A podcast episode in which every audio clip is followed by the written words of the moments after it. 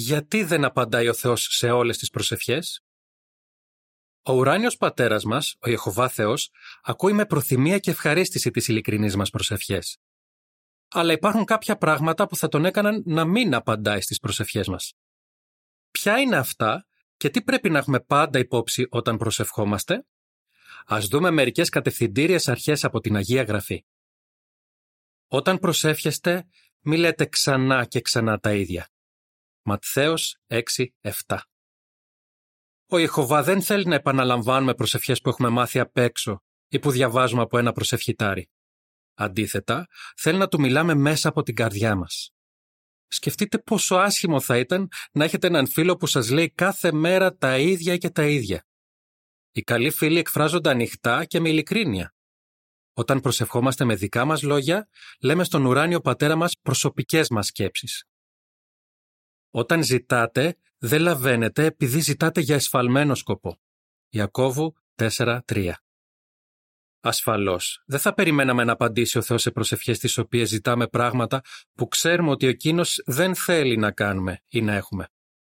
Για παράδειγμα, θα άκουγε ο Ιχωβά έναν τζογαδόρο που του ζητάει καλή τύχη εφόσον εκείνος καταδικάζει την απληστία και τη δυσιδαιμονική πίστη στην τύχη.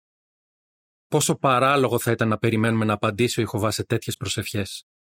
Για να απαντάει ο Θεός στις προσευχές μας, πρέπει να είμαστε σίγουροι ότι αυτά που του ζητάμε βρίσκονται σε αρμονία με όσα μας λέει στη Γραφή.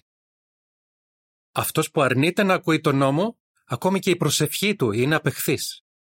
Παριμίες 28.9 Στους βιβλικούς χρόνους, ο Θεός δεν απαντούσε σε εκείνους που δεν υπάκουαν στους δίκαιους νόμους του. Τα αισθήματα του Θεού δεν έχουν αλλάξει. Αν θέλουμε να απαντάει ο Θεός στις προσευχές μας, πρέπει να κάνουμε το καλύτερο που μπορούμε για να εφαρμόζουμε στη ζωή μας τους νόμους Του. Τι γίνεται όμως αν έχουμε κάνει άσχημα πράγματα στο παρελθόν; Μήπως ο Ιχωβά δεν πρόκειται να μας ακούσει ποτέ ξανά; Όχι βέβαια. Ο Θεός θα μας συγχωρήσει με αγάπη αν αλλάξουμε πορεία και κάνουμε το καλύτερο για να τον ευαρεστούμε. Όποιος πλησιάζει τον Θεό πρέπει να πιστέψει ότι αυτός υπάρχει και ότι γίνεται μισθαποδότης σε εκείνους που τον αναζητούν ένθερμα.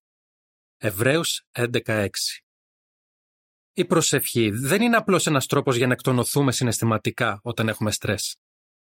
Είναι έκφραση της πίστης μας και μέρος της λατρείας μας προς τον Θεό. Αν δεν ζητάμε με πίστη, λέει ο μαθητής Ιάκωβος, δεν πρέπει να περιμένουμε ότι θα λάβουμε κάτι από τον Ιεχωβά. Ιακώβου 1, 6 και 7.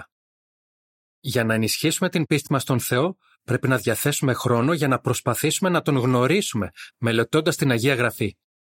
Αυτό θα μας βοηθήσει να μάθουμε ποιο είναι το θέλημά Του και να προσευχόμαστε με πεποίθηση.